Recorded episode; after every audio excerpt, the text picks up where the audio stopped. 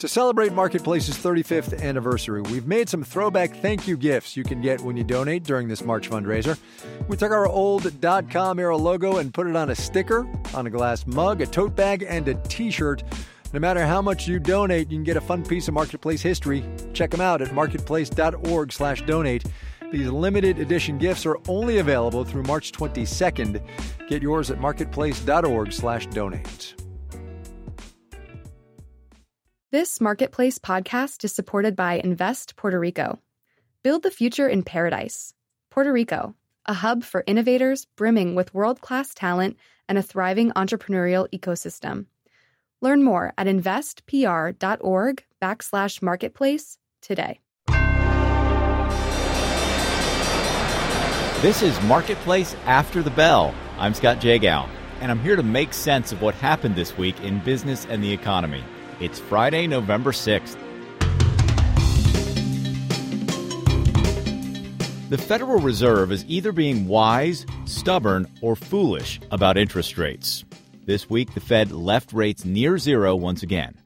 That means investors everywhere are borrowing heavily in dollars and investing it into gold and stocks and oil. Some economists warn this week that all the Fed is doing is creating another bubble an asset bubble that will pop in our faces just like the housing bubble did. The Fed tells us there's simply no danger of inflation, nothing to worry about here.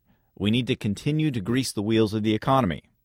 I don't know, it just seems like an all too familiar refrain, one that just got us in trouble. Make it easy to borrow. Speaking of that, Congress has the same idea. Let's make it easier for people to buy homes. This week, Congress extended the first time homebuyers tax credit. Not only extended it, but expanded it to include people making higher incomes and people who've owned their homes for five years. I'm finding it a little hard to see much value in that decision. Again, it seems like the government's solution is to make it easier for people to get in over their heads.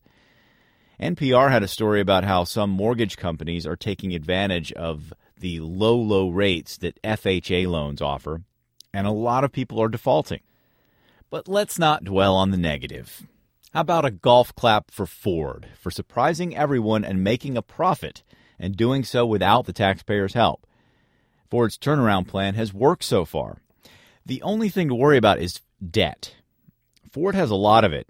GM and Chrysler don't because they went into bankruptcy and shed most of it.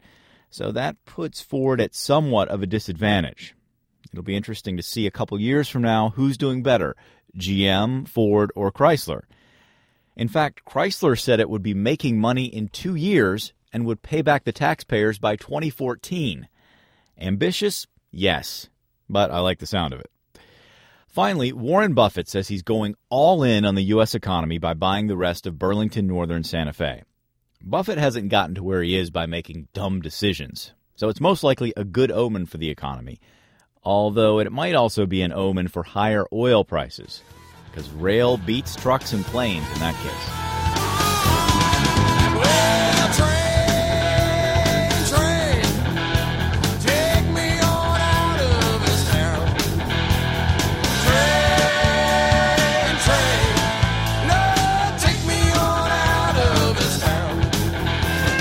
Marketplace providing you what you need to know about business and economics on air and online.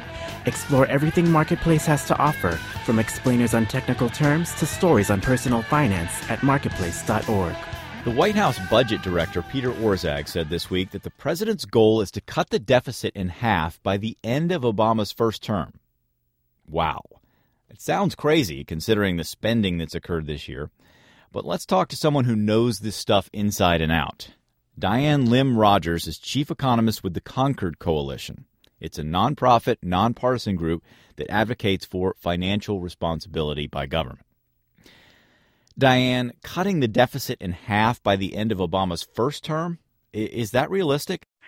Well, I actually think that it's not um, it's not an unrealistic goal, but we have to keep in mind that this year's budget deficit was 1.4 trillion or one and a half trillion dollars.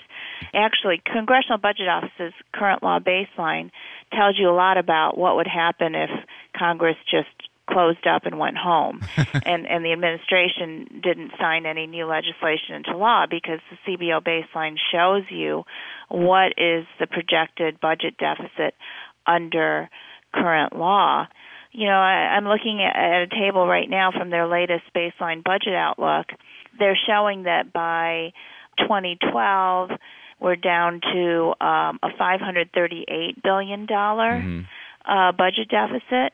Uh, so it's a third of the size of this year's deficit. So, Diane, you're saying that if these tax credits and other policies that need renewal were not renewed, yeah. that's what that's what would happen.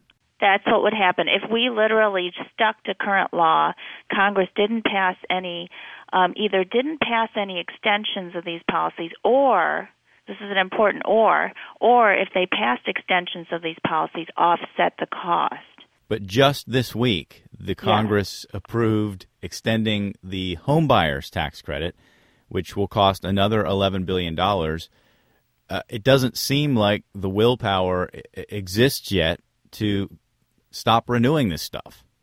Well, of course, um, if you look at policies like extending unemployment compensation and um, extending stimulus type tax cuts, most economists would say those should be deficit financed. Those are not the problem because if they're truly temporary, if they're truly designed as countercyclical fiscal policy designed to stimulate the economy, most economists would say, of course, you need a deficit finance that kind of spending. That's the whole purpose. It's sort of shifting forward economic activity that would otherwise occur uh, later mm-hmm. to the to the present, where we need the boost the the problem that most economists would have about deficit spending is if it's permanent deficit spending or if it's commitments to longer term programs where the cost of deficit financing is not obviously worth it because deficit financing is an expensive proposition. It involves, you know, paying interest costs long into the future and that interest cost compounds over time. Yeah. And we are facing low interest rates now, but everyone expects all the forecasts say that interest rates will have to come up. They're just very unusually low right now. Actually, this week, White House Budget Director Peter Orszag said, as you know, as I referred to earlier, that the deficit would be cut in half by the end of the term, but he gave no specifics on how that would be done. Do you have any idea what the administration has in mind? Well, the administration always talks about health care reform first, right? Because in terms of the longer term budget outlook, it is true that health care spending is our number one challenge. Unfortunately, it's also true that we know the least about what to do about it. You know, we can easily point to it as that's the biggest problem facing us.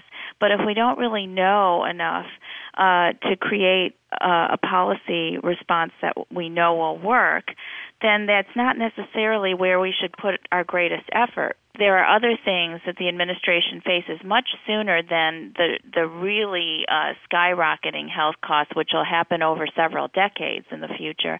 And the most immediate thing that comes to mind is that the administration will be faced with um, the issue of the expiring Bush tax cuts. All told, President Obama has proposed extending about two trillion dollars worth of the Bush tax cuts without paying for them. So the mentality here uh, seems to be that they're going to put off as long as possible the idea that taxes might increase. Oh, yes. It's very easy for the administration to use the terms fiscal responsibility, living with it, getting back to living within our means. What's very difficult for them to say is we're going to have to raise taxes. yeah, of course. They have not uttered the word taxes. Um, Peter Orszag has used the word, you know, other the phrase other things that we may have to consider other things. Um, Tim Geithner, the Treasury Secretary, has used the term other factors. Hmm. Uh, or there are factors to consider. Um, I think the administration is very careful to not um, use the words tax increase and yet I think that that's what they're recognizing. They're going to have to uh, reconsider uh, the idea that maybe the president's campaign promises are too difficult to keep, which is that he pledged to not raise taxes on anyone whose income was below two hundred fifty thousand, mm mm-hmm. which is ruling out most of the tax base. right. So, so Diane, what what is it that your group, uh, the Concord Coalition, what is it that you want Congress and the president to do? We would like, um, at the Concord Coalition, we are for exactly the size of government that our society is willing to pay for. So, you know, we believe that whatever the public feels um, is worth doing ought to be worth paying for.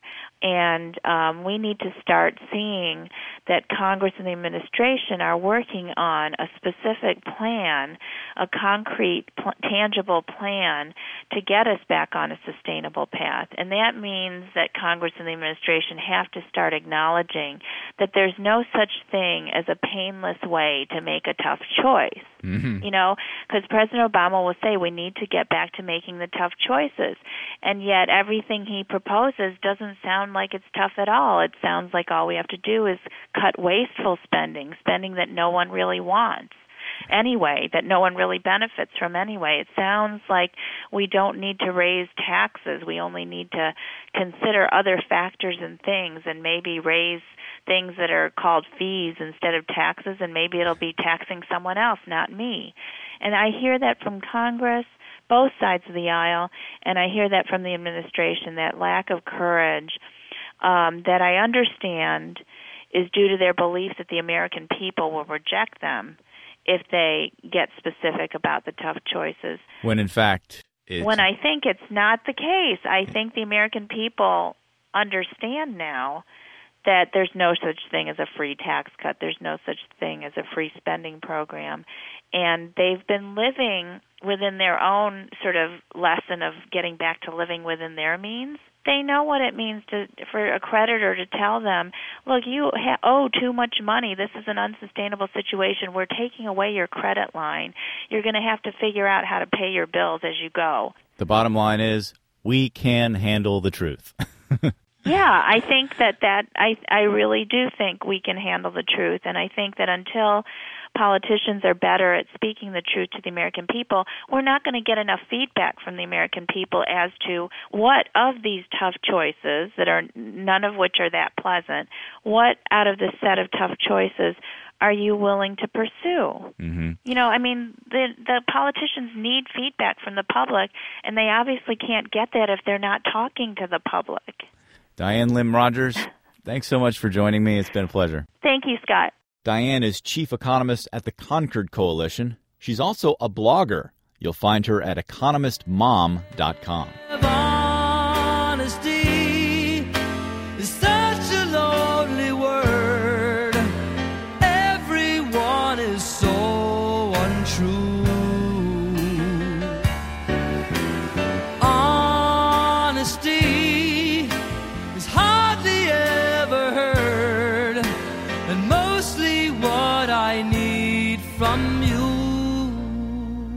This is Marketplace After the Bell. I'm Scott Jagow. The people of Ohio have long resisted gambling in their state. Four times in the past two decades, Ohio voters have turned down casinos. But this week, they changed their mind and voted them in to four cities.